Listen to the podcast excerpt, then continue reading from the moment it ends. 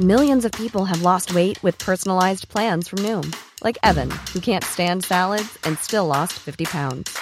Salads, generally, for most people, are the easy button, right? For me, that wasn't an option. I never really was a salad guy. That's just not who I am. But Noom worked for me. Get your personalized plan today at Noom.com. Real Noom user compensated to provide their story. In four weeks, the typical Noom user can expect to lose one to two pounds per week. Individual results may vary. One size fits all seems like a good idea for clothes until you try them on. Same goes for healthcare. That's why United Healthcare offers flexible, budget friendly coverage for medical, vision, dental, and more. Learn more at uh1.com.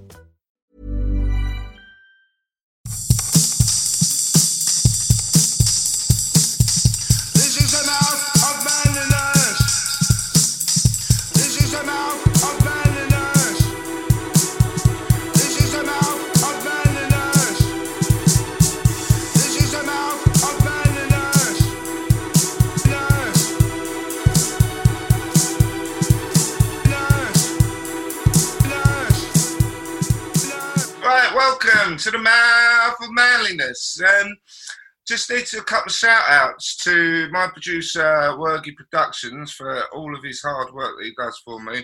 And then I want to do a big shout out to Nick on Nights, who's been saying some lovely things about the podcast recently. And uh, it's really kind of put wind in my sails. It's been brilliant. And today, our guest is Ashley Lodge.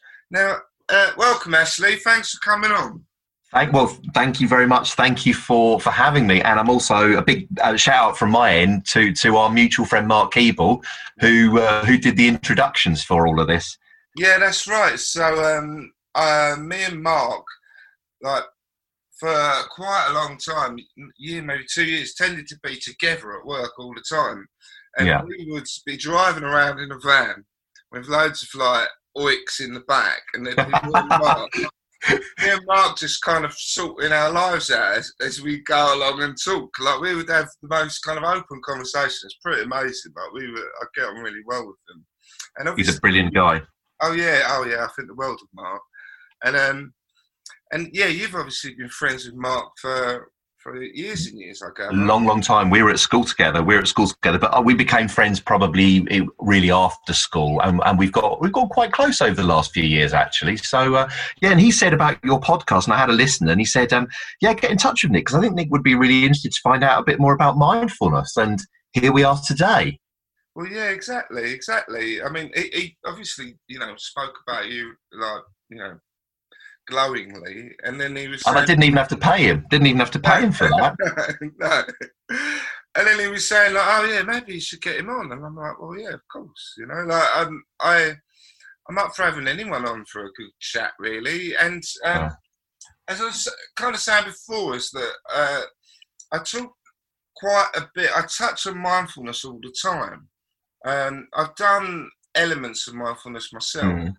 uh, and some bits have really stuck to me. Um, and I, I find with the what fir- like in this season, like I've done like thirty conversations just like since lockdown, and um, Wow. a lot of people kind of what's funny is a lot of people kind of go, "Oh yeah, mindfulness isn't for me," and then then they'll say something, and I'll be like, "That's mindfulness." You know, Yeah. it's just Yeah, yeah, yeah. It's true. It's true. I'm like, you, you, you're doing it. Uh, it's just mindfulness has kind of put a label on it a little bit, and then Mm, mm, people mm. get uncomfortable, and it's like, well, if something helps you, it helps you. You know, Yeah. it doesn't matter. So, what what do you do now then, Ashley? What is is do you tell me what you do now?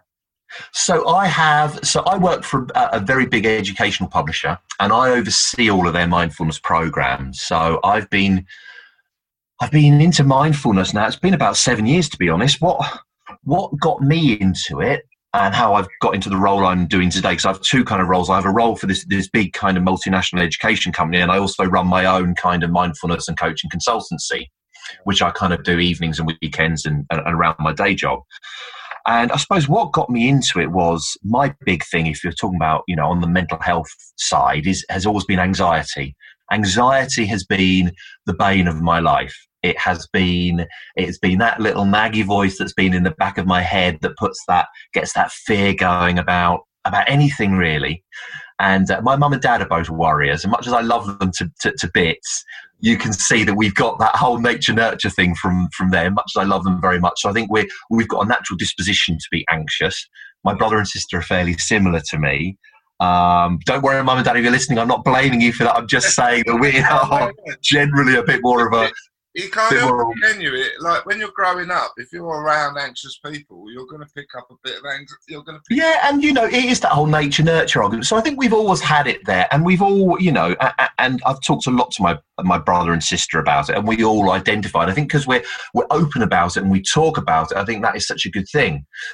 Um, so for me, it all kind of what took me from being quite anxious and what took me towards mindfulness was when I it started off with a conversation actually at the doctor's. I went to see the doctor because I was fed up of just having these bouts of anxiety that would really impact my sleep. My I mean, I've had insomnia on and off since I was a teenager.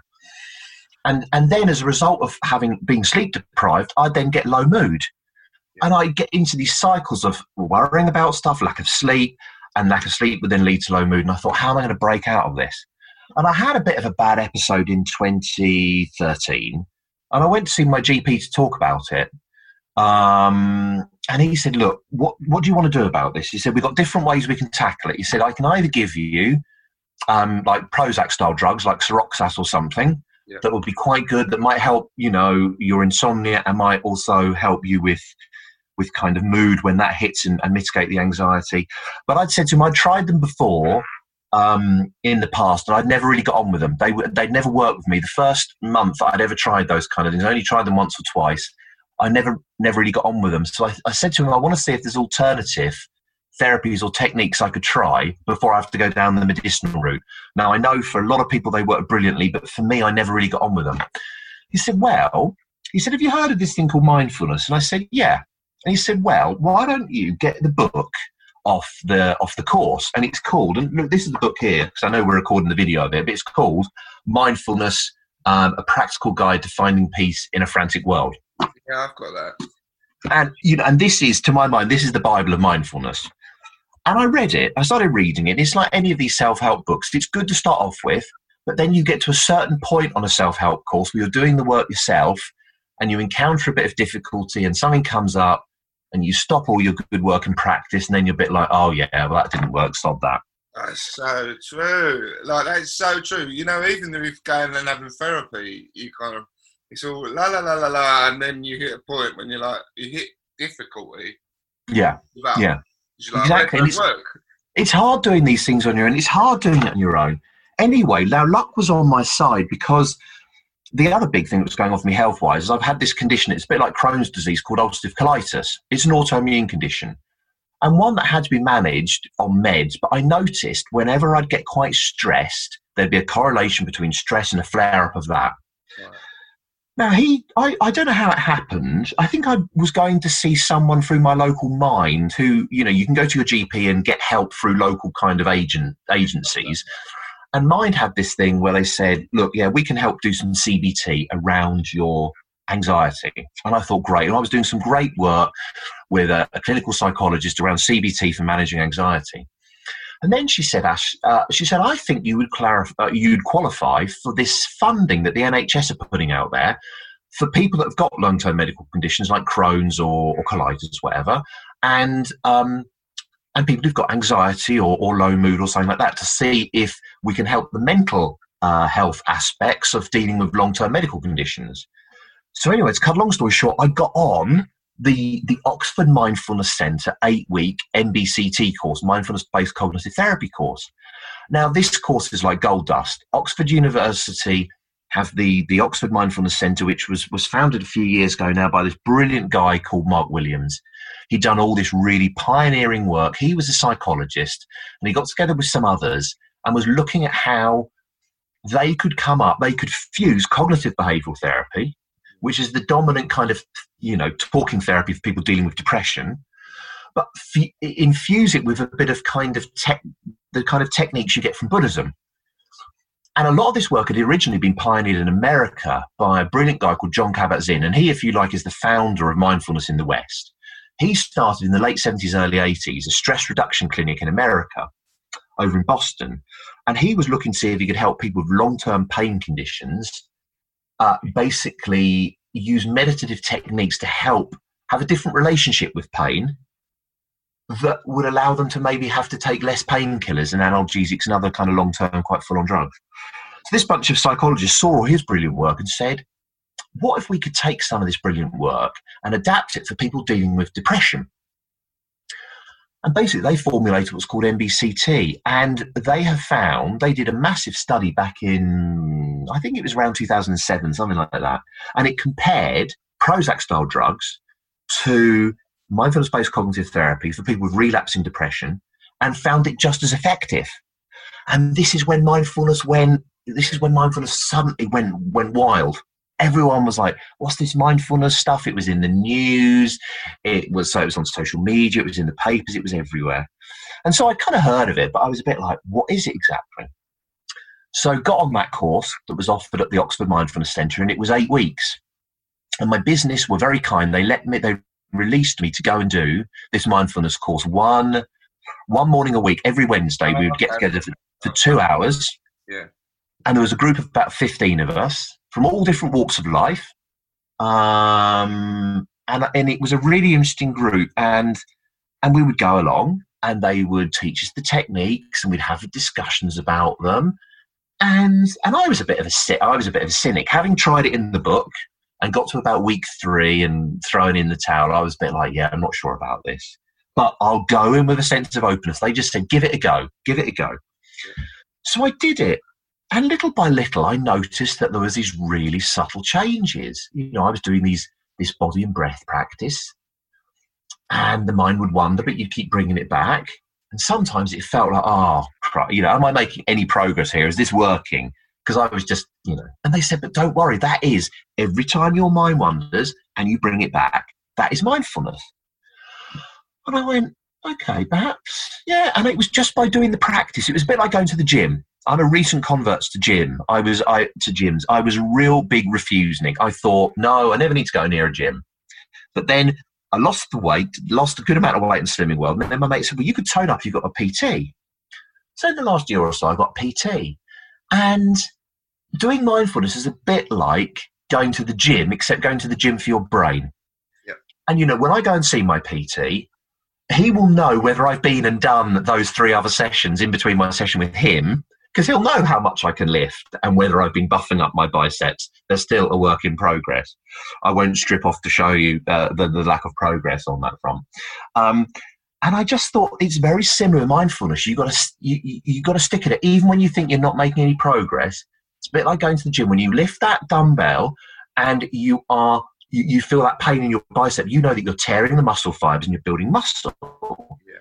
And what we know from mindfulness, because we can put people under magnetic resonance and imagery. And we can actually start to see now that mindfulness, we believe, is having this effect that it's rewiring the brain to move it away from the stressy bit of the brain, the limbic system in the middle around the amygdala, Yeah. the bit associated with fight or flight. The prefrontal cortex bit at the front of the brain, all concerned about calmer, wiser thinking. And and for me, it was a bit like, oh, okay, perhaps it, you know, that analogy really helped me. The penny started to drop at that moment. Then the shit hit the fan. In the middle of the course, the guy that I was in a relationship with that I thought I was going to settle down with and be with forever turned around and said to me, I don't love you. And the bottom dropped out my world. And I was just, a, I was a wreck. And I went to the, uh, the class and we were dealing around week five or six of the course. There is this week called dealing with difficulty and you're asked to bring a problem and they call it onto the workbench of the mind. And can you imagine? So there you are. Now, normally they also start with a little problem, like it might be, I don't know, my plant, my, my garden, the lawn is the lawn is dying, or something. Something silly, something in, more insignificant. Of course, I couldn't. My mind was flooding, going, "Oh no, he's just he's told me he doesn't love me. He's not going to be there at my 40th. He's not going to be there at my sister's wedding. Woe is me." And I just sit and blub But the group was so supportive and so kind and they said you know what mindfulness is going to make is is going to uh, you know is going to bring you to the fore of those emotions but but the invitation was to keep being okay with those difficult emotions. Yeah. And I, I stuck at it because I could have thrown in the towel. I could have thrown in the towel, but I thought, no, I'm so grateful to have got this free NHS place because it was a pilot study they were doing. Because I thought normally people pay three or four hundred quid for that course. And I thought, I'm so grateful I'm going to do it. Anyway, cut long story short, I finished the course. I got over the heartbreak. And it was my boss who'd sit beside me, a really, really lovely woman, Sarah. And she said to me, Ashley, you know, I think that mindfulness is it's it's working with you. And I was going, really? She said, You are just so much calmer. You don't get wound up by things so much. And you I just I really do think it's had an impact on you, a positive impact on you. Yeah, you need And I was like, when someone else notices, like you're just getting on with it, and then someone else will go, "You're doing really well," you know, and you're like, "Am I?" Yes, because it's so hard. You know, when you're there, when you're there, you can't see the wood for the trees. No, no, no. It's um, I I uh, I start um, I had uh, a course of uh, therapy with Minds, and um, initially they were like, right, we've got to do CBT because that's that's what we're paid to do. And I'm like, I used to do courses of CBT with people, and I was like, I don't think it's really going to cut it with me. For starters, I'm a mess, and secondly, like I'm going to be second guessing you all the time. So that was when the guy was like, okay, let's just do what works for you. Throw everything out the window. Have you heard of mindfulness? And um, and that was my introduction to it. Uh, and um, I don't, there's so many bits of it that I still hang on to. Um, but I think what I wanted to do was ask you a little bit more about. Uh, so, what did the course entail? Because it's not just meditation, is it? It's so much more than that. It's concepts which I really like. Yeah, yeah, yeah, yeah, exactly. So the the course it has got. I mean, the the, the gold standard is normally an eight week course, and each session, each two hour session, normally has a theme, and all the themes kind of build up one on the other. And all of this has been rigorously researched. That's what I like about it. That it's got a huge basis. It, this has been through so many clinical trials. You know how many clinical trials drugs go through? Mindfulness has been through just as many, and that's what makes it so powerful to me. But so week one is something around um, coming off autopilot, and you start to consider how many things you do in autopilot. And and what they're telling you about is there's different component bits. So when you go in, they say to you, right, look, we're going to tell you that there's the, the, psychological education bit. There's always a bit where they talk to you about the, the theory, the psychology. Yeah, I like that. And yeah, I get it. And it's good because I think we all want to understand. If you've dealt with anxiety, or depression, you want to understand a bit more about how the brain works. There's going to be a good amount of psychology in it. And they say that there's these two modes of mind doing mode and being mode. Doing mode does what it says on the tin, it gets things done. That's great. Most of our lives we exist in doing mode because we are we're actually human doings rather than human beings most of the time as i like to say. Mm. but mindfulness that, that what they've said it what, what, what they teach in mindfulness is that there's a different way a different mode of mind called being mode. And being mode it creates if you like a pause. Creates a pause where you just have a moment just to kind of fully be present to what is going on in the mind in the body really reconnecting with the body. That was the first part of the journey of the eight week course. So the first week was about coming off autopilot, how we do all these things. And we've almost automated them, just automatic reactions to situation, automatic ways that we do things, you know, the way we commute. But when you do things in that way all the time, you don't live this life in technicolor, you live it in shades of grey. Yeah. So it gives that invitation. We did this silly exercise called eating a raisin mindfully. I don't know if you've ever done that, but it's quite a funny exercise. You're given a raisin. Now, most people just get the raisin and shove it straight in their mouth. But this time you have to take it and go through all five senses to really engage with the raisin. And it's really silly exercise. But when you do it, you start to think, oh, this is what it means to really be mindful, to really engage with all my senses, to really taste this silly little raisin in my hand. And then week two, you start to look at moving from how we kind of start to analyze everything now, analyzing like work situations and spreadsheets is fine. When you analyze your uh, emotions and issues, then you become like the, the Woody Allen character that's always talking to a shrink going, analysis paralysis. Yeah. And it's true, you go round and round and don't get any further. So we start to learn to sense more in our bodies. And when you set, we use the body as a radar to say, oh, what am I sensing going on here? You know, think about all the expressions we have in the English language. I had a lump in my throat, uh, my heart skipped a beat, I had butterflies in my tummy. Mm-hmm. When you come back to your body more, you can sense these things sooner rather than later. So that's a really good way of actually getting in touch with your emotions almost before they might become present to your mind.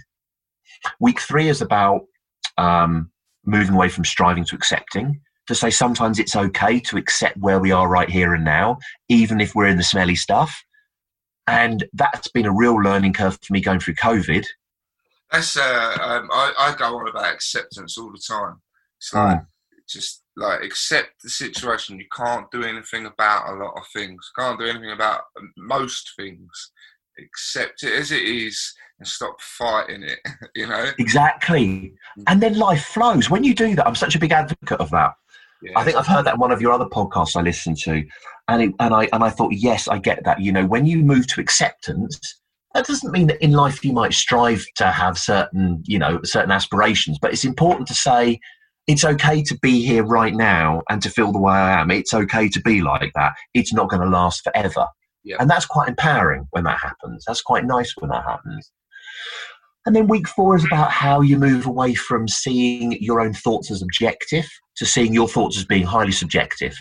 And we get to do a silly exercise. I get people to imagine they're walking down the street, they wave to their mate, their mate doesn't wave back, and then they go, they come up with a story. And the story can be, oh no, what have I done wrong? Why is he not, why is he not, he's ignoring me? What have I done? Other times it might be, oh yeah, he's as blind as a bat, just ignore it, carry on. But the mind steps in with a story that could be a load of old baloney to rationalize it. And so we get people to start standing back from their, their thoughts.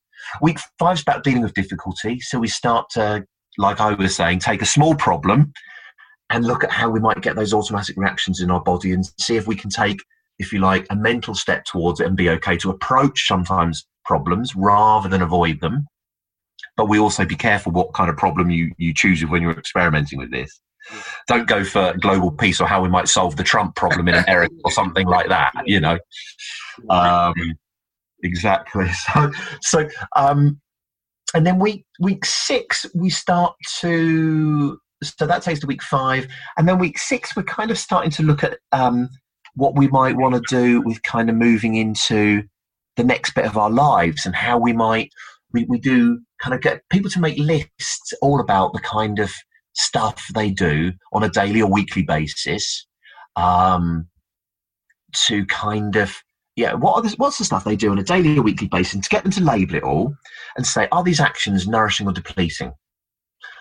And when you do it in a class it can be really quite eye-opening because people might do a whole list of things but go depleting depleting depleting. And so we give them the invitation say what are you doing that could be more nourishing? What are the things that you're not doing anymore that are nourishing things for you I get a lot of people who are parents uh, come to the class and they say, "Oh, you know, bathing the kids is so depleting. They're so stressful. They give me so much aggro." Then other people in the class might say, "Oh, but I really enjoy having fun with my kids in the bath," and that's and so it's can changing it from nourishing to deple- from, from depleting to nourishing and making sure you get that balance of stuff. And then in the last two weeks of, of the big the eight week course, because um, normally I just teach a six week course. It is around pulling all of those themes together, pulling all those themes together to look at what can I take going forwards, what can I take and do going forwards that will that will make a difference. What can I what can I start to use differently? You know, what techniques have I learned? Because for each of the weeks of the course, whether it's normally I teach a six week more condensed course in the workplace and it's an hour a week because doing the full eight week, two hours a week in the workplace is can be you know can be quite a big commitment that not everyone can make. Yeah. And we're encouraged to do for each of those weeks, we, we talk about the psychology, we talk about how mindfulness can help us shift, and we talked about each of those different shifts. And one of the underlying themes is coming back from how we might have lived. We, we often relive things in the past or pre live things in the future we never actually live in the sodding present moment because we're too busy worrying about the past or getting away. No, what is it? It's like if you're thinking about the past, it's depression, and if you're thinking about the future, it's anxiety. Yes, and, yes. and both of those things are not helpful. Uh, you know, like I, my thing is always try and be more present. Trying to, and I, I'm, I, you know, you're saying when you do things a lot, you do it a lot, and eventually it becomes the norm rather than the old ways are the norm. And yeah. uh, and it's funny everything everything you just said there actually like all, the whole stages really um, i guess i'm quite i'm i'm a pra- you know i practice mindfulness um, quite a lot then i didn't really think about it but a lot of them are kind of um, they're uh, they're deep truths, aren't they? Uh, the things that you're saying and you're describing, they're they're uh, they're kind of really true concepts. And oh, absolutely, all of it's ground, you know, and we call them the seven. And so we group those seven sets of behaviours, those seven, seven characteristics, and we say the seven characteristics of doing mode of mind. And for each one of them, there's there's the opposite doing mode of mind. So you go from autopilot to conscious choice from sense from analyzing to sensing and so on and so forth over that, those those weeks that I described. And then what you learn, what they teach you is a formal practice, also called a meditation, because some people have a bit of an issue with the M word. Yeah, yeah, yeah, yeah. Yeah. You know, some people have this big, they think when you're going to do meditation, you're going to go all cross legged. There's going to be a big guru with a white flowy beard and a white, in a big white robe, uh, you know, burning joss sticks, and it's like going, no, you can go to those places where you've got that if that floats your boat, absolutely. But in a more clinical setting or in a more workplace setting, that wouldn't really cut the mustard. So, uh, you know, we call it practice and we teach practices that are related to those themes. And in week one, we do, well, we do a simple bit of everyday mindfulness, the, the, the raisin practice that I said to you, but the formal practice we do is body and breath. And those of you like two key anchors of a mindfulness course, to my mind, that just coming back to the breath, you know, breath is fundamental. If we don't breathe, we know we're, we're not long for this world. We can go a certain amount of time without food, certain amount of time without water, not very long without breath. Yep. And so we get people just to come back to the breath. Now, for some people, that's a bit like, oh, even just trying to get them to focus on their breath can cause a bit of stress. Yeah. We say to them, look, we're not getting you to breathe differently. We want you to breathe exactly as you do normally, but all we want you to shift the focus of attention to feel the sensations. So the sensations of the air coming in through the nostrils, traveling down into the lungs, lungs and abs are expanding, and then contracting as the breath comes back up and out through the nose or mouth. And you do that, and you and they say your mind's going to wander. That's what a mind does. That's absolutely cool. Don't beat yourself up when your mind wanders. You awaken to the fact your mind had wandered from focusing on the breath, and you just bring it back. Yeah. And you bring it back. And the thing you can do that sitting at your desk.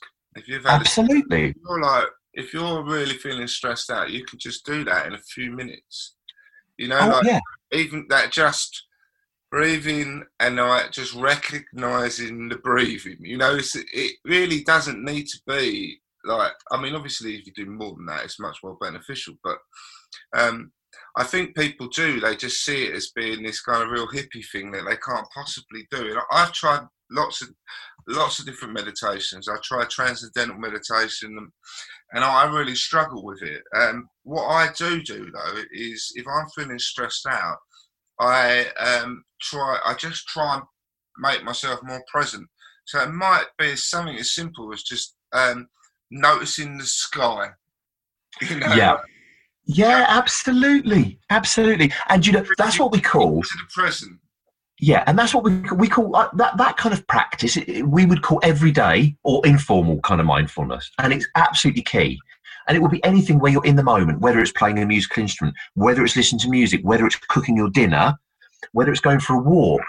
All of that's that kind of informal, everyday mindfulness. And one of my key anchors during COVID, during lockdown, was getting out of my bike. Because when I'm out on my bike, I'm just there bombing along the country roads and I'm just I just connect with nature and it's just like there's nothing else that can and that for me is just brilliant.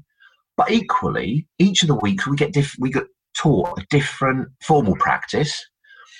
And that's body and breath. Then you move into kind of body scan where you lay down on the floor of your bed and you literally start kind of somewhere like your feet and you work your way up that's always that's a great one especially you know what happens is i always say to my class don't do it during when when you're about to go to bed because you'll fall asleep yeah. and although relaxation is a nice side effect. It's not. It's not the goal of mindfulness, if you like. The goal of mindfulness is is almost is, is just to be fully present and to feel those sensations in the body. And you know, for each of the weeks, and then we go, we do week three is around mindful movement, a bit of basic yoga. A lot of people are thrown by that. They don't think that you know you're doing any yoga in a mindful. It's basic stretches because it's good about sometimes when we strive for our lives to be a certain way, we might strive that we want our bodies to be live and supple and to do all these things we might have done when we were younger. That sadly, when you get to, I, am in the phase of my life I call late youth. I do not call it, I'm in my mid 40s, I call it late youth. Right. I do not want to call it encroaching on what might be perceived by some as middle age. That is not happening to 50 at the very earliest. Um, let's not go over my hang ups about age now. That's different podcast, different time. Um, so yeah, and, and you go through these different sets of practices, and you, the invitation is you practice, you do that every day for a week. And at the end of the eight, the six or the eight week course, you're given a toolkit of all these different techniques, as well as all the different psychology, all the different kind of practices, and the knowledge and understanding of why we do what we do. And I say that's your toolkit. When we bring it all together at the end, we say that's your toolkit, and you can now know you'll get a sense of maybe when you're getting really stressed, you've had a real emotional interaction with someone. Do what we call the three step breathing space. It's, it's, it's just like you said, Nick. It starts off with the breath, and you might just be sitting in your seat, and you might just sit upright to change your posture a bit more, focusing on the breath. Just ground yourself with the breath coming and going. That's a really simple, simple technique that anyone can do. In the three step breathing space, we, we, we take that and make it part of it. The first step is we say, what's the weather pattern like in the mind right now? To use your analogy about the sky. And, you know, is, is the sky nice and blue? Is it calm? Are there loads of clouds moving around like the thoughts, or is there a tempest blowing in? There's no judgment about how whether it's right or wrong. There just is the acceptance of what's going on in the mind, because not judging is a key is one of the key concepts we look at in mindfulness. And I'll get I'll pause on that. I'll get back to that in. Yeah, that's an interesting one. That one. Then we move to the second bit of it. Uh, second bit of the practice is we, we then stop the, the scanning the mind like a radar, seeing whether thoughts occur like blips or like clouds moving in the sky. And we move to step two, which is the focused attention on the breath coming in and out. Because that provides that stop of the mind starting to try to analyze the brain too much. Move to the breath. And then step three, you open it out. You open out the awareness through the body, through the lower half of the body and the upper half of the body, just to say, oh, what's going on in the body right now? Where might I be holding some subtle stress and tension I might not be aware of? And then, and then when you come out of it, you, you, you do just feel that you've got that pause. You've just got that kind of moment of clarity, that moment of balance. And then you can decide how do you want to respond to that really stressful email that someone sent you with lots of capitals and exclamation marks that you really just want to fire off a really crappy response back. And then you can decide what's the wisest, calmest, best response for them and me. Or equally, you could do it before maybe you're going into have a difficult conversation with a, a loved one or a work colleague or something. Again, it, it helps de emotionalize things that allows us to have better, nicer conversations with all that fiery emotion that comes once we get stressed or anxious and the, that limbic bit of the brain, the amygdala in the middle, fires off and you get all of that cortisol and adrenaline pumping around your body. Part of your brain is going right, protect, protect, attack. yeah, exactly. The fight or flight, the fight or flight response gets triggered. Base, yeah, you just pull it in. You go right, just bring it right into here, and stop thinking about all of that for a moment. Give your brain a little moment. Yeah. And then like it, yeah, it's like you're not in that moment. If you're thinking about your breathing, you're thinking about your body you're thinking about those things rather than thinking about how angry you are with that person. Yeah. Um, and it just pulls you in, and then you go, ah, actually, it doesn't really matter. You yeah. know, I yeah. really believe in that. I really think it works. Oh, absolutely. No, for, for me, you know, when I look at, you know, when I look at my own journey and the difference it's made, but when I look, so set the, the course I teach at, at my current employer, there's 700 people have been through that uh, the majority of what I offer is a six week program. So it's a slightly condensed version of what I was outlining earlier. Yeah. And we meet for six weeks. We meet for one hour a week, and they get given a handout at the end of it. Uh, you know, I take them through the psychology, the neuroscience. Uh, we teach. I, I, I, teach the practice. We, we do it together. We have a Q and A session, and there's as much support from the group sharing their own experiences as important as me teaching the techniques. And we go through that journey together. And I get them to fill in a load of psychological forms like GAD7 and anxiety scale, perceived stress scale, some of these other scales, before and after. And what we see, the aggregate results are giving us something like a picture that after a six week course, anxiety reduces by 40%, perceived stress reduces by an average about 22%, and focus and attention increase by around 20 to 25%. And I've seen this replicated by cohort after cohort after cohort. And the reason we believe it's working is it calms down the stressy bit of brain, the, the amygdala, that fires off, you know, the cortisol adrenaline, the flight or fight response you were just talking about. But also it starts to build more neural activity in the prefrontal cortex, the bit that's associated with learning, memory, uh, emotional re- uh, regulation, cognitive flexibility, new and different ways to solve problems, resilience. And those are the two main kind of groups of people that come to me people that want to oh, better manage stress and anxiety and low mood, or have a very scattered mind and want to bring it together and have you know more, a, a greater sense of kind of focus and attention. And and for me, working with all those people that I work with over the years now and seeing the difference it makes, not just in terms of the hard data, yeah.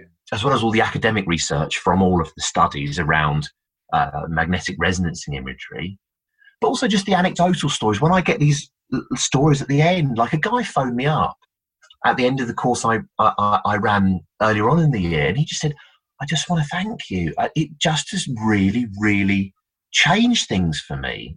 And he said, I didn't. He just said, but I stuck at it. I did it. And it really has made a difference for me. And it's lovely. It's lovely when you see people, and he suffered really badly from anxiety and you get a whole range of students. You get some people who have like the road to Damascus conversion who are literally can't up down the corridors, but they've seen the light. But I always say to my classes, that's probably the minority of people that come on the courses that have a, a, a life changing experience like to, to that level. Yeah. I said to most people, you'll probably have something much more subtle. But I said the most important thing is you don't you don't compare with anyone else. You're on your own journey. I said you're on your own journey. Don't compare because when you get into comparison, you're doing that striving thing, yep. keeping up with the Joneses. That ain't going to help you. And then and then people let that pressure off. Did you um? So when people uh, so you go to a workplace, um, so is it voluntary? Like they they're not like told right, come on, John, you're a miserable bastard. You got like, like that's that's hard work, isn't it? If that's the case. No, mindfulness certainly not in my setting, and I don't think any of the settings. Good, good practice guidelines would always say that people that come on the course elect to be on it. Now, their, their line manager in a work situation might recommend it to them, but no one should ever feel forced. And what I always try to do is I run a little sampler session. So I run a one hour intro session first to do a lot of the outlining of what mindfulness is, um, and I and I use the definition of Jon Kabat-Zinn, the guy I was telling you about, if you like, the guy that really made mindfulness popular in the West, to say it is just about effectively our, our attention and how we formulate our attention in a specific way. That is to say, in the present moment, non-judgmentally, and and and kind of letting go of anything else and just allowing yourself to kind of be fully in that moment. And that really kind of helps people. So i, I talk a bit about that. I talk a bit about the um, i talk a bit about the practice and i talk about the m word and i talk about everyday mindfulness and formal practice. Give people a bit of a sampler. And then and then most people say okay yeah i get it now and i'd like to give it a go but I try not to get. I, don't want people just to sign up for the course without having some understanding of what it's about because it is a commitment. You yeah, need yeah. to you need to put in the work, and that's why I use the gym analogy. You've got to put in the work and effort. We know the daily practice of ten minutes or so is enough to start that rewiring of the brain to move yeah, it away from the stressy bit people go into i think the problem like i come up against this quite regularly is that people they'll go into something like that and they'll be like, okay, fix me. And then um, or you go into therapy and you're like, fix me, or you have medication. Yeah. It's like, right, so why am I not better? It's like, because you have to work on yourself. you know, you have to make the effort. If you don't put the effort in, no one can fix anyone. Doesn't yeah. even exist. And like even medication won't fix you. You know, you still mm. got to put the effort in. Yeah. And, like, um, and it pays off. It really does. It's paid off with me. I'm trying to think. Uh, uh, there's one thing I'm trying to remember that um, the therapist who introduced me to mindfulness said about, um, you know, like when uh, you know bad thoughts or negative thoughts, is that you you deal with them with compassion and empathy. So, um, is that does that sound about right? I, I can't. It was quite a while ago but it was something that I really, really struggled with. Um, the concept of, you know, like if you're angry with your dad and you're like, you have to just kind of be compassionate to that anger and go, it's all right, you know. And um, and it took me years to get it. And then I, one day it just clicked, and I was like, ah, it's not like you're being, you're just not being angry with it. You know, mm. just stop being angry with it. It's not like you're not going, oh, that's all okay. You're just going, it is what it is. I'm not going to be angry with it anymore. And then, every, then suddenly, like that was a revelation for me when that finally hit, and I was like, yeah, yeah. Suddenly the weight is just taken off your shoulders. Like, no, it's okay to be angry, but you know, it's you observe the anger. You know, yes, I, I feel angry, and I know, but I know why I feel angry. I can't necessarily. And that's so it's okay. Yeah, you know, and I think it's really important. To, I think you've hit on a really good point because I think the other thing that we're cultivating throughout a course of mindfulness, whether it be six or eight weeks or whatever, is we're, we're just trying to focus those kind of um, attitudes, and they are kind of things like gratitude, um, curiosity, openness acceptance of, of, of, kind of just, just allowing things to, to, to, be and to see what comes up. And it's okay that there's going to be times when, you know, when we are angry. You know, anger is a valid emotion. There are things that happen in this life that are that when people's behavior to us isn't okay. And it's it's a perfectly valid response to be anger. However, if you then fall into constant anger about it and are constantly ruminating whatever, then you you create a whole thing where it becomes a different beast, and then you're consumed by it. So what mindfulness does is it allows us to say, "I'm feeling anger at the moment," and it's okay to feel that because there is some justification for it. But I'm aware about that now. I'm angry. What am I going to do? What do I want to do? Do I want to continue being angry? Is that going to be a healthy, good option for me? Probably not, because it's probably going to fire a lot more cortisol and adrenaline into my system that's going to run my system ragged and predispose me to a higher risk of a heart attack or something. Uh, yeah. So it allows you to have that. It allows you to have that moment, that pause. To yeah. go, How do I want to deal with my emotions? That's exactly it, and that's that's the important bit. I think the fact is, you might be like going, "Oh, I'm angry. I'm angry. Oh, I want to be angry," but if you've stopped for a moment and thought, right, I'm feeling angry now. What's going on? You know, like what's going on inside? Uh, and actually, am I angry with them or am I angry with me? You know, uh, and then, uh, by having that inner dialogue, you've slowed it down. You know, just even just that doing that one bit, mm. pulled it down. You yeah. just get back from it just for a moment. Yes, yes, and yes. That yes. means you're less likely to erupt and this is having that pause and this is having that mindful moment where you move out of doing mode where we're straight away you know oh this has happened. This is the action you know action reaction. Yeah. what mindfulness says is wait just pause just put the brakes on a moment have a moment to gather yourself to anchor yourself in the present moment. And you know it could be a simple thing like just breathing you just sit in your chair and breathe Another technique I had it weird. I go to CPD courses, you know, continuing professional development at Oxford University, which is just down the road from me here. I'm so grateful I can bomb down there on my well on my bike in ten minutes. Not at the moment because it's all done virtually, obviously. Yeah. Um, and I had the great mindfulness teacher Chris Cullen, and he said a very simple one. I think he teaches this. There's a big program called uh, MISS Mindfulness in Schools Project, and I think this is one that they use there as well. It's called Feet, Seat, Hands, and you just get people in their chair just say a moment, right, have a moment, just feel your feet. And you get that you, you get people just to kind of uh, wobble, uh, to sorry, to, to wiggle their toes, just to feel their toes on the floor. Just say, "What's going on your feet right now?" Just bring the attention to the feet, and if there's nothing there, that's fine. And then move it to where you're sitting. What can you feel where you're sitting right now? Is the chair comfortable? You know, is it just just you know feeling the buttocks? And uh, I always dread saying that, you know, especially to my, my, my you know, there's, there's, certain people I wouldn't say, what are you feeling in your buttocks right now? That could lead to a whole different conversation, but we'll pause that for another time. And then finally, it's hands, feet, seat, hands. What are you feeling in your hands right now? Your hands might be in the lap, whatever. Are you feeling anything in the hands? And just those three simple kind of moving the attention from the from the feet to where you're sitting to the hands just allows you to have that moment where you're moving away from the brain and all the whir to coming back to the body.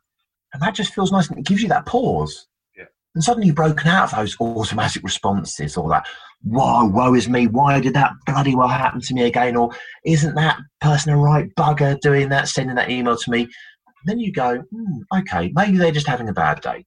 Or actually, maybe there are some good things happening in my life, but I'm just not seeing them because I've gone down that negativity bias.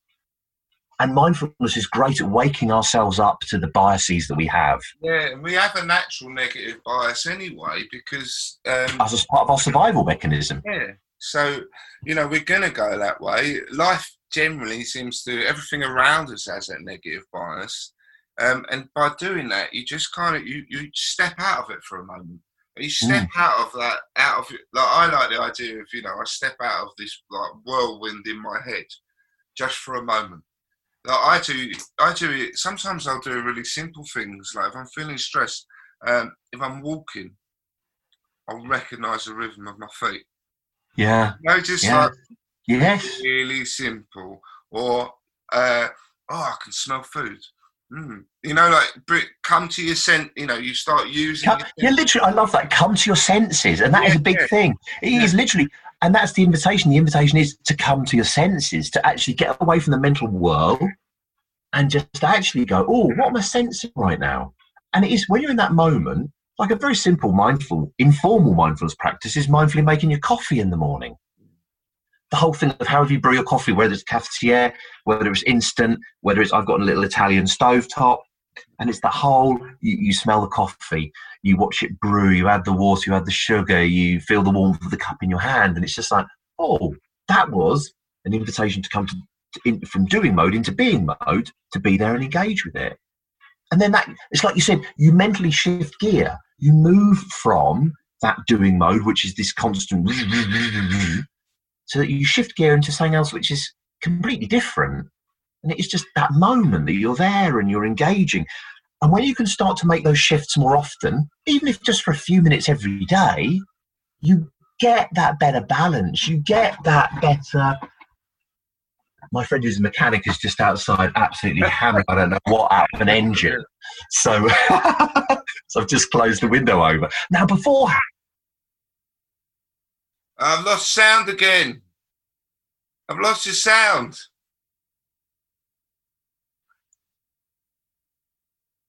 Sound's gone. No sound. You must have banged something.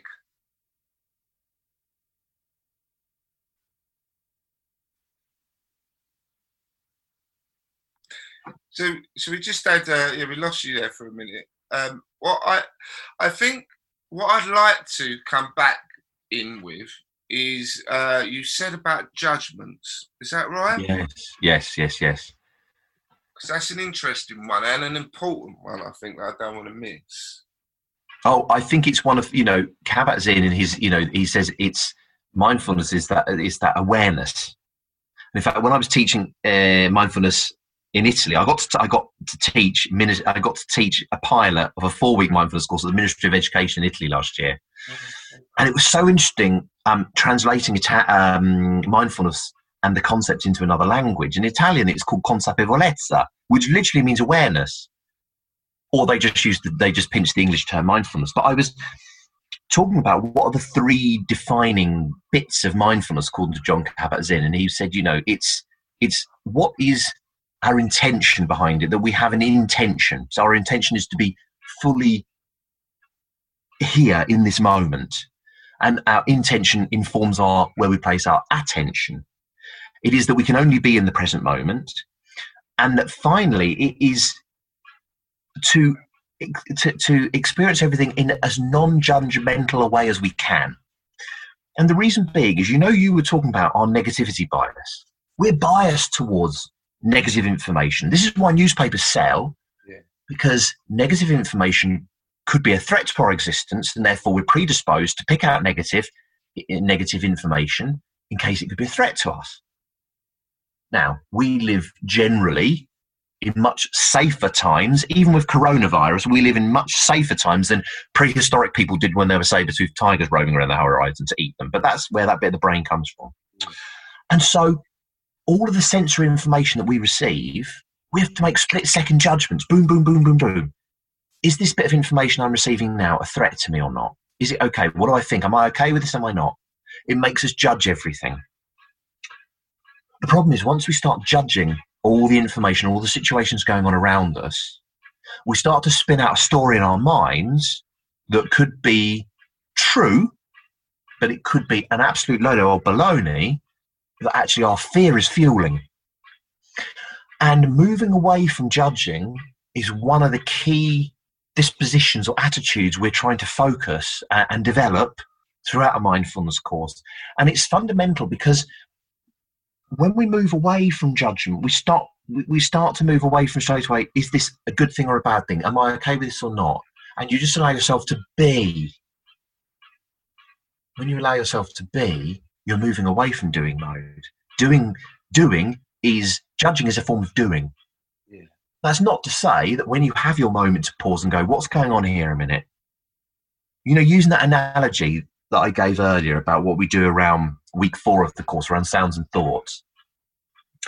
And the analogy of the mate walking down the street, you wave at them, they ignore you, they walk, they they carry on past, and you're kind of like you spin out a story. What have I done wrong? They don't like me. Oh no! And you start to spin out the story, and there's all this judgment about whether it's right or wrong, or I don't like, and it can spin out all manner of nonsense that's not helpful. When you start to come away from judgment, you actually start to be able to be calmer you stop judging situations and and then you just say, well, this situation is just it just is. You know, coronavirus, everything that we've been going through recently, it is. Look, okay, yeah, let's be honest, it's not it's not been it's not been easy. It's generally not a good thing. But if I'm always going on about how awful it is and whatever, and always judging and coming up with all these judgments about my response to it and, and judging it and judging other people's reactions to it, all it does is keep the mental whir going on. And from a mental health perspective, this ain't much good. It's not helping anyone. And there is a time and a place when we might want to have, you know, we might want to say, should politicians have put us into lockdown earlier and whatever? But a better mental health response is, okay, well, let's pause on that. We'll have that discussion another time. But for looking after me right now, why don't I move away from judgment and just move to being in this moment and just say, what is the calmest, wisest, most skillful thing for me to do in this moment to look after myself and to look after my loved ones and the people around me? And when you move away from judgment, you move to that calmer, nicer, nicer way of being. And then you're nicer to yourself. You stop judging and being so harsh on yourself and then I bet your bottom dollar you're less harsh and less judgmental on other people. So it becomes a virtuous thing. When you and then you start to have a nicer monologue. You look up in the morning and you you get up in the morning, you look in the mirror, and rather than going, Oh Christ, look at me, what the hell is going on? Which sometimes I do, rarely nowadays, thankfully, unless I've had a big drinking session. Um, and and start to start to be kinder to myself. And when I'm kinder to myself, I might be kinder to other people. I might look, look around other people who might be a bit short with me. Uh, not that people go around and generally go around and be short to me, but you know, sometimes when you're a shop at the moment, people there's a lot of fear out there, and that can fuel other people's fear. So I always try as best you can, even when you're wearing a mask, to smile, to be okay, and to know if other people are feeling fear, I'm not going to judge them for that. That's they're going through what they're going through, and I'm not judging them for it. Yeah. and therefore I have less of a, less of a story about oh all things are rubbish and whatever. I just move to a much more neutral way of just saying I'm okay. I'm dealing with my crap. They're dealing with theirs. We can all kind of just about get by with a mess of help from each other.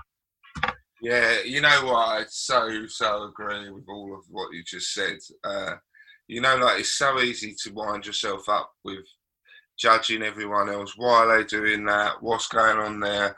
And the narrative that we tell ourselves. You know, you said like the internal monologue. We tell ourselves so many things, and even about you know even you know say depressions about the past and you kind of you tell yourself a story about your past and your upbringing and all these things and um, when you're more mindful about it you start to question it sometimes and think and i've certainly done that you know you're like maybe that's not true you know, like this is just what I'm telling myself because actually it's only my point of view. You know, you start breaking things down and then you think, well, if it's not true, then why am I getting bothered about it? You know, like I've, I've found oh, so many of those techniques uh, and that idea of not judging everything. You know, all right, all right, I feel bad, but I'm not going to start. If I start thinking about it, then I'll create another monologue which is probably not true. You know, yeah. like I'll just I'll actually I'll just let myself off this one. you know, yeah. like, you yeah, get into that position and you're like, well, I'll let myself off, and I'll let them off as well. You know, exactly. Yeah, yeah, yeah. That's yeah, completely that. And it, it does. It stops. It's actually not when you're nicer to yourself. I bet you're bottom pound sterling. You're you're you're nicer to other people. Yeah, yeah, I think so. And a lot of what goes wrong, a lot of what goes wrong in in the world, actually comes from people's own own self-loathing and own issues than necessarily other people. Other people might trigger stuff in us that if we don't do the work on ourselves, then we can't always blame other people. You know, it, it, look, there's going to be other people in this world that are going to wind us up. That's for sure. But if we're okay with ourselves and trying to be the, the best, to use that best version of ourselves, don't like using that much, but I, you, I think you kind of get where I'm coming from. Um, it means that when other it means we don't get dragged into other people's nonsense and other people's stories and other people's games and whatever. I, I often put it in terms of uh, uh, um, if you can let go of your ego, you know, like yes, completely. You know, ego is uh, someone says something uh, and then you get angry, it's really very rarely about that other person. It's about you feeling like you know you not being confident and you not and all these things about you. And after a while, when you do these kind of practices, I think you start letting go of the ego a bit, uh, and life just gets so much better. Your ego mm. constantly pulling you back. And I, and I think you know, like sometimes you kind of you think, well, I'm going to give mindfulness a go. Then ego comes involved, and it goes, oh, what are you doing that shit for? You know, and then you end up giving up. And it is, it's all ego, and like it, uh, that's a Buddhist thing, isn't it? Absolutely, I was going to say, and you know, and in a way, it's it's a really good good point because I know I'm conscious that we're coming up to the, the end of our session, and I think it's nice as we bring it all together to actually look back that a lot of you know the mindfulness practice that we have today has come out of those that eastern spirituality those eastern religions and there are some people who are okay with that and really into it and other people who are a bit anti it and and but i kind of think we, we we should give give credence from where it's come and for those people that are spiritual they can explore that side but a lot of you know those tenets of that kind of non-ego is a very interesting one to me. You know, my degree is in philosophy, so I've always chewed those bigger questions in life. Yeah. But for me, you know, so much of what goes on around the ego can be so detrimental to the good to, to, to, to good things per se. And you just have to look at certain leaders, certain leaders in the world who you can see there is such a huge ego that it's all about them. It's not about what's the best thing for society, what's the best thing. And when you're in an egoless state, you, you start to see that we're all connected. All yeah. of us all of us humans are connected. You know, there are six billion of us, isn't there, more or less, on this planet, I think. There's a lot of us, and we're all out there, and, you know, we're all having to find ways to, to get on together to survive yeah, and to be okay. Yeah, and we're connected. We're connected to nature. This is the other big thing. I think what yeah. coronavirus has taught me from this angle is that actually everything is interconnected. You know, if we keep pushing the boundaries of kind of the planet and the environment, um, and then we push these things to where maybe some some bat dropped something into a wet market where some animal then had some virus that then met into the human chain food chain. And it's everything is interconnected. So when we start to actually let go of ego and say you know what's the best thing for everyone? What, what what's the best thing for me? What's the best thing for everyone? And to be a bit less selfish because some of the critiques of mindfulness is that it's very it can be very self-centered and I can kind of see why people who might not fully understand mindfulness may think that. But I think a lot of it, towards the end, we do this lovely practice at the end of a six or eight week course called the befriending practice. And it's and you start off directing it to a loved one, and you say, May they be happy and healthy, may they be free from suffering, may they have ease of being. And you, you, you say you send those intentions to someone you love, then to yourself. And sometimes people are almost sometimes in tears because they'd never say these bloody words to themselves. Then you say it to someone who might be neutral, someone you might not get on with, and then you say it out to all living things. And everyone goes, Oh, that's a bit hippie. And I was going, Yeah, but maybe it is. I don't care if it is because it leaves me with such a warm glow of the interconnectedness of everything. And and it, it, when I come out of that doing that practice, I do I just feel this we're all in this together and we've got to find a, a the best ways we can of letting go of me, me, me, me, me, and what's good for all of us together.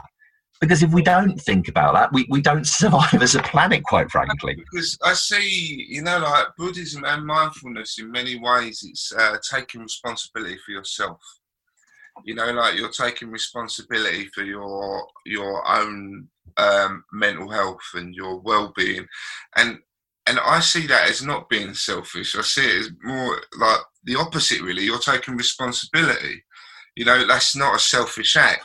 It's weird because uh, I, I, come back to all the time is, um, you know, like they, they're fundamental truths because a lot of bits, things like that we've been talking about are, are very similar, say, like in 12 Steps of AA. They're very similar in a lot of things um, which just confirms to me that this is the way forward. You know, um, a lot of religion is, is not about taking responsibility, it's about putting responsibility elsewhere, but yet that's more valid. You know, I, I just think we, we're getting it the wrong way round. We need to come back to more of these basic truths because I've learned over the last two years that this is the way forward. This is what's made me better. Well, it, I, I, like what you're saying there. A, a friend of mine, um, she's a yoga teacher, um, Lynette, and she's she's just brilliant. She's one of those people I met at university, and she's just one of those people who you can just see. She just emanates out love and goodness to everyone, and you, are just in the pre- you know when you meet the presence of those people, and they just leave you feeling with a warm glow. Yeah, yeah. And she subscribes to this. Uh, it's called Integral Yoga, and and their motto is um, "Truth is one, paths are many." And there's so much discord because people people get into such strict interpretations and they, they sign up to all these certain you must do it this way. If you don't do it this way, it's then then then you can't be this, that, or the other. And and yet there are a lot of decent tenets of how we should be to ourselves, to our neighbour, to the planet, to everything that are common to nearly all world religions. And I think that's, I know we're getting into a different field there, and that's a different podcast, a different another time. But I, I think there is, and I, I, and I think it is just that sense of, I, I suppose mindfulness has really helped me just feel better connected. That I have a better understanding of myself. I can manage myself better, so I can see when I might my mood might be dipping, yeah. and I might just go, "Oh, I had a crap night's sleep last night." That's fine I'm just going to do a bit of self care. I'm going to have an early night, or I might say to my mates, "Can I meet you another night when I'm a bit less frazzled?" And then, you know, if I can manage myself better, then I can help manage how, what the, the Ashley that I give out to the rest of the world, and therefore, and then that, you know, that other people then might also be able to, you know, through learning techniques like mindfulness might be able to manage themselves better. And also, if I can present myself as a, a better, calm Ashley, then it means I'm not going to be going, I slept four hours last night. It's a crap day. What's wrong with you? You know, those kind of situations. And yeah. so it, it is. It is both managing oneself and then helping everyone by putting forward the best version of me. I've used that several times now, and I never ever use it apart from on today's podcast, to be honest. But it, yeah, it, but it's also uh, like if you're not if you're out in the world and you're not judging people, that's a good thing, isn't it? Like, uh, no matter what, if you're if that if you're in a position like a non-judgmental position, then then it's it's going to be good anyway. And that and that and you know what? It's a, we're all a work in progress, and for, no matter how seasoned we are in terms of mindfulness practitioners, and I've been practicing it now for, for seven years since 2013. I know that I'm going to have my my own internal biases, uh, and I know I'm going to have my days when I might rant because I've only had four hours sleep. Although my sleep is a heck of a lot better since I've been practicing mindfulness. But I just I'm kind of going with a sense of gentleness and go, it's okay to be here right now, and and that's fine. And to know that we all have to keep the practice going. You know, you, you keep doing the practice. It's like you've got to keep going to the gym to keep toned up. And if you don't, like you know, well, four months of not going to the to the gym during coronavirus uh, meant that when I went this week, going back to the gym was a bit of a, a shock. Yeah. But it, but I know I have to go to the gym. Just like I've got to do my mindfulness practice because Yeah, yeah. I always say like I'm always working on my mental health. Like yes, every day I'm exactly. on my mental health because the minute I don't is the minute I Yeah. get ill, and then I'm like, oh, I forgot. yes, Oh, I just got sucked into this pit of shit, yes, and then and you're it's like, sometimes oh, yeah, it's hard. And sometimes when you're at your most manic, you kind of think, no, no, I haven't got time for it. I haven't got time to do that. And we say in mindfulness, that's that's the ringing of what we call a mindful bell. That should say to you, actually, wait a minute.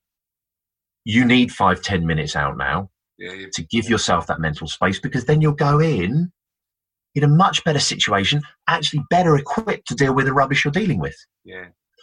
So, uh, so yes, Well, Ashley, you uh, you've been one of those people like the yoga person. You've just brightened my day because I've really Oh, thank you. Uh, it, I, it, what you because as I say, I've never been done specifically mindfulness. I've had lots of different therapists, um, but yeah, yet uh, so much of it is clearly really common to everyone. oh, absolutely, absolutely. and um, and for me, like, that's really nice to hear because it uh, it just reinforces everything to me.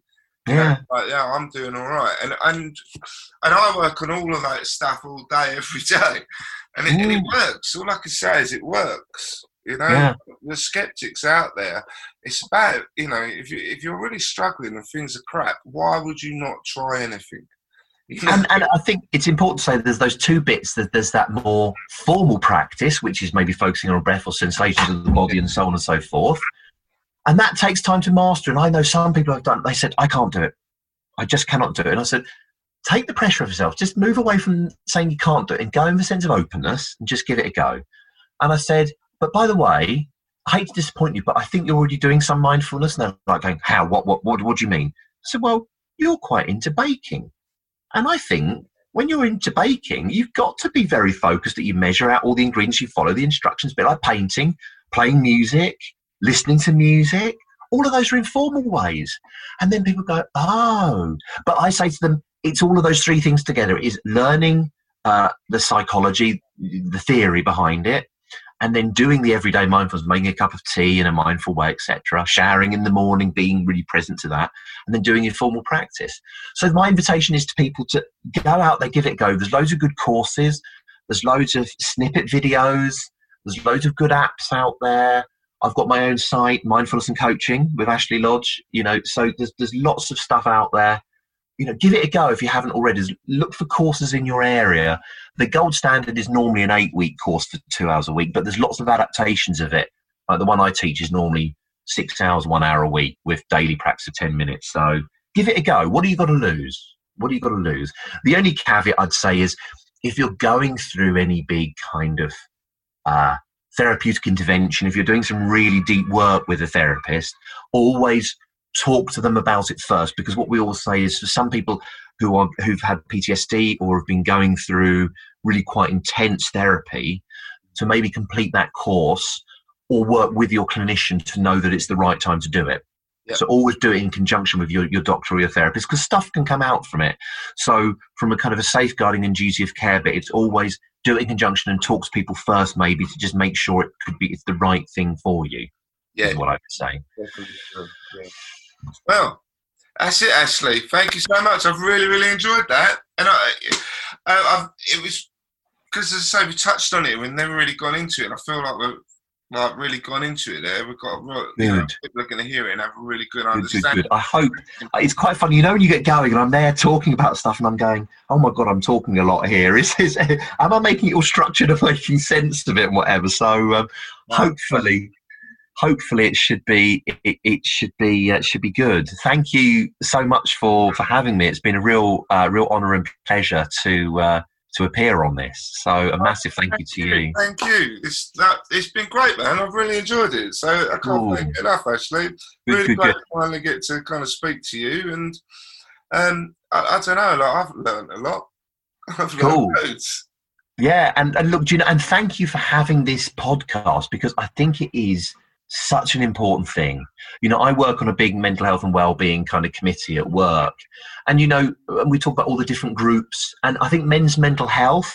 I think it's great that we've got podcasts like this because men are men aren't so good at talking about mental health. I think there's we're seeing a real sea change now, but it's so good to have podcasts like this that we can you know access and help more people, kind of more men, uh, you know, talk about these things and see all the different options and different skills and techniques that are out there to help us manage our mental health. So, a big thank you to you for all the good work you do. Oh, cheers, Ashley. I'm going to say bye bye. okay. Thanks. Cheers, Ben. Take care. Bye bye bye bye bye bye bye.